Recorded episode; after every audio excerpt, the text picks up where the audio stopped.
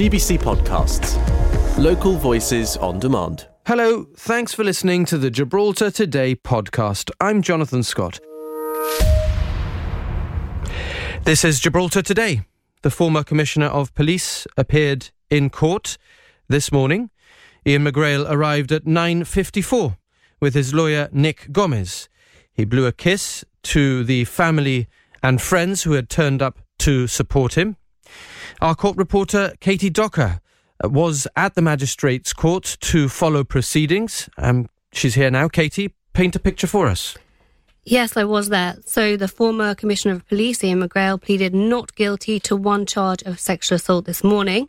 He is charged with sexually assaulting a female police officer in 2018. No more details of the alleged assault were revealed in court. And the court itself, well, the atmosphere was pretty intense. I don't think I've ever seen such a large group of family and friends there to support someone outside court in my seven years as a court reporter. There were about 25 people there waiting outside the magistrate's court for Mr. McGrail's arrival. The court itself was packed for his appearance. Police officers had to ask family members to make room for the press, something that happens very rarely and it was very quiet as the charge was put to Mr. McGrail by the court clerk, and he spoke only to deny the charge. His lawyer, Nick Gomez, requested the case be heard in the magistrate's court as soon as possible, meaning that they want to move this on very quickly. Um, the magistrate's court often has lower sentencing powers than the alternative of being heard in the Supreme Court. Jurisdiction for the magistrate's court was accepted by stipendiary magistrate Charles Pitto.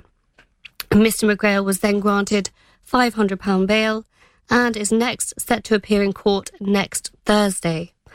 Now I'm going to read a statement we received yesterday from his lawyer, Charles Gomez. Okay. Um, Mr. Ian McGrail vigorously denies any wrongdoing and is committed to presenting his defence to the court as soon as the trial is set down for hearing. He appreciates the seriousness of the allegations and the importance of a fair trial for all parties involved. The statement continues Mr. McGrail has the right to be presumed innocent and will work tirelessly to ensure that his reputation and rights are protected throughout the legal process. Mr. McGrail recognises the sensitive nature of this case and the absolute need for respect and privacy for all involved and their respective families. We ask that the public reserve judgment until the facts are presented to the court. Our client deserves a fair trial and an important partial trial, and we are confident that justice will be served in due course. Thank you, Katy Docker, who was at the Magistrates Court this morning, where the former Commissioner of Police pleaded not guilty to a charge of sexual assault. What is sexual assault? Well, the Crown Prosecution Service, um, the Prosecution Service prosecutes criminal cases that have been investigated by the police uh, in England and Wales. And the law of Gibraltar is, of course, based on English law. The Crown Prosecution Service says sexual assault is where one person intentionally touches another person sexually without their consent. The touching can be done with any part of the body or with an object. That's the definition of sexual assault offered by the Crown Prosecution Service. The court in Gibraltar might hear more details of the alleged incident next Thursday when Mr. McGrail is set to return. And we, of course, will bring you the very latest. On Radio Gibraltar and on GBC Television, Gibraltar Today with Jonathan Scott. You may have heard in the news bulletin that plans have been filed for a, a six building development on the site of the old Bayside School and St Anne's School. Uh, the developers for the site are TNG Realty, Bayside Limited, part of the TNG Global Foundation, uh, whose name might ring a bell because they're the developers of the East side. They've got out planning, outline planning permission for the east side. Uh, the development at the old Bayside School in St Anne's would be known as Bayside Central. It would include around 275 homes, along with office and retail space, car parking spaces, a public square, as well as amenities such as a gym and spa. The plans have just been filed with the Development and Planning Commission, uh, and coincidentally, Janet Howitt is here and she sits on the Development and Planning Commission. Good afternoon, Janet. I know that we asked you in to discuss environmental issues generally, uh, but um, can I ask you for your thoughts on that development, on the, the plans? Yes, thank you for having me here today, Jonathan. Um, I mean, this plan has been filed. Um, you know, there are a number of, of projects that are being filed and uh, keeping us all very busy on DPC.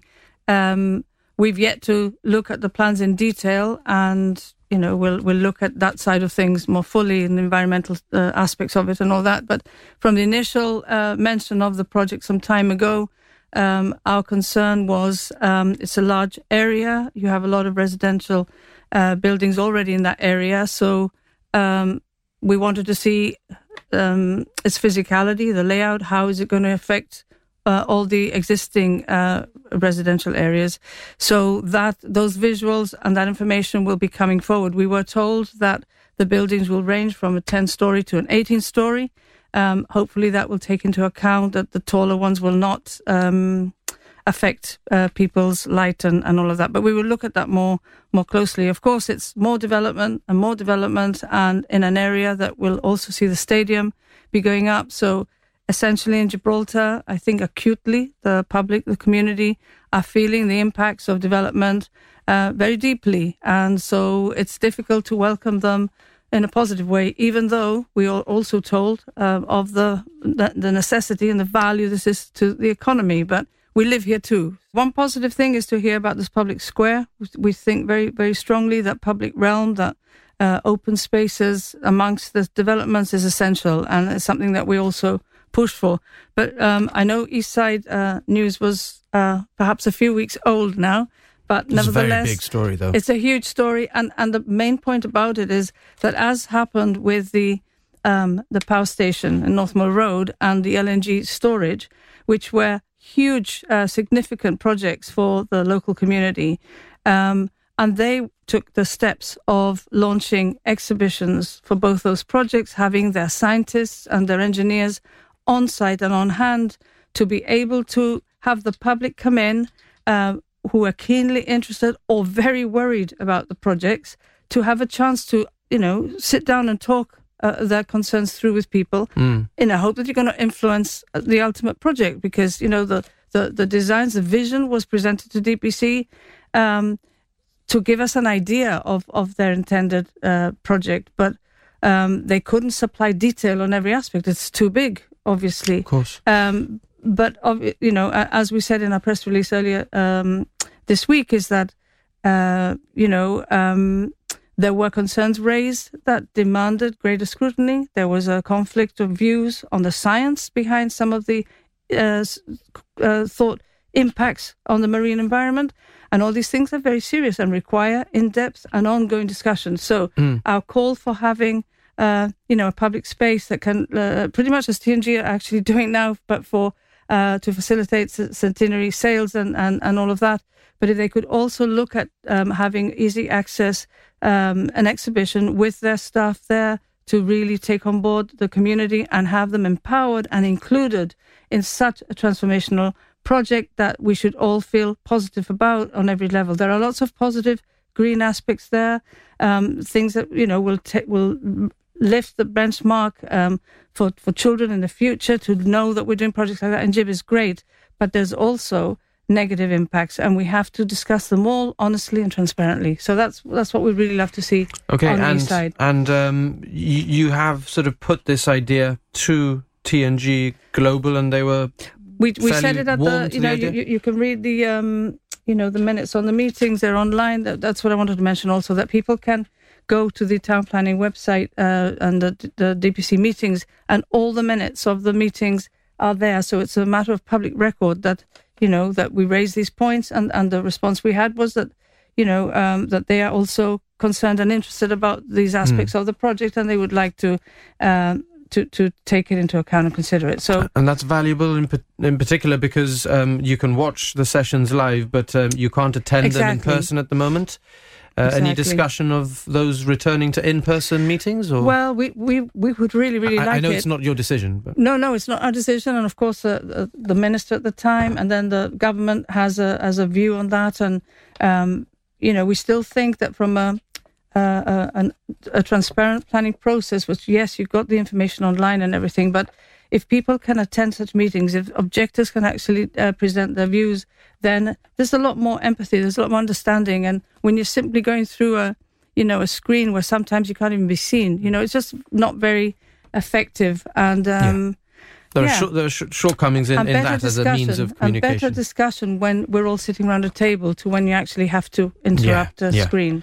Okay, Janet. So uh, that's development. Um, I, I, I know that it takes up a lot of your time, um, Yeah. but there are other issues that uh, you wanted to talk about. Climate change, obviously, the the major environmental issue of our time, um, and, um, and and and in a shorter time frame, there's an election year. So, what are you what are you hoping to see? Well, we know that uh, in the last couple of years, you know, we've had a climate change strategy um, in place, and that has been committees meeting, and there are objectives set. Um, but what we want to see is uh, the rollout and also the engagement of the community in how Gibraltar is proposing to meet its climate change um, targets. The problem, of course, that we see is that our oil trading, in terms of vehicle sales, vehicle fuel sales, and shipping fuel is a huge carbon uh, footprint for us. And so, unless we also meaningfully tackle that, uh, we're not making a great difference. And we are one of the biggest ports in Europe, and da da da. So we're not a tiny Gibraltar just Sure. having to survive.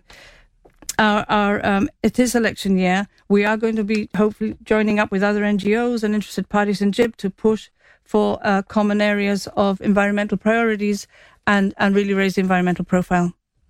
Okay, Janet Howitt of the Environmental Safety Group, thank you for joining us, and we look forward to talking to you uh, again soon. This is Gibraltar Today. We've been discussing the possibility um, of the government looking into offering free childcare for children over the age of nine months. Number six, the Office of the Chief Minister confirmed uh, to GBC that this is something that is being looked at. What do you think about it? Our reporter Katy Docker was in town uh, to find out. As a new mother myself, I think free childcare will be invaluable. Um, I'm still working a little bit, but not enough to cover the costs of childcare. So it's kind of a juggling act. Should I keep working, or should I, you know? So this would this would help new mothers like me, or just to carry on. Um, I'm all for it personally. One I actually think it's a very good idea for working parents because obviously childcare is very expensive in Gibraltar. So some parents can't work and have their children in private um, childcare at the same time. And obviously that pushes back parents from being able to work and things like that. So I think it's a very good idea. Yeah, they need to do it for the simple reason that uh, they're our future, the children are. So the uh, earlier we start, the better, because uh, it it also affects parents and and whatnot. So it's a good um, initiative. thing is that the the fees of the nurseries are really really high and sometimes it's like you know just pick two days or three days to take them into nursery and then have somebody from the family you know pick them up and and so on so yeah it would be a good thing even if the government were to pay uh, half of it Some of your thoughts on the idea that the government might offer free childcare for children over the age of nine months. Not a commitment, uh, just an answer to GBC questions following a measure in the UK. Thanks for listening to those highlights from Gibraltar today. I'm Kelly M. Borge, the show's producer. We're live on Radio Gibraltar Monday to Friday from 1 to 2, getting behind the headlines. And you can catch up here whenever you like. Until next time, have a good one. GBC Podcasts. Local voices on demand.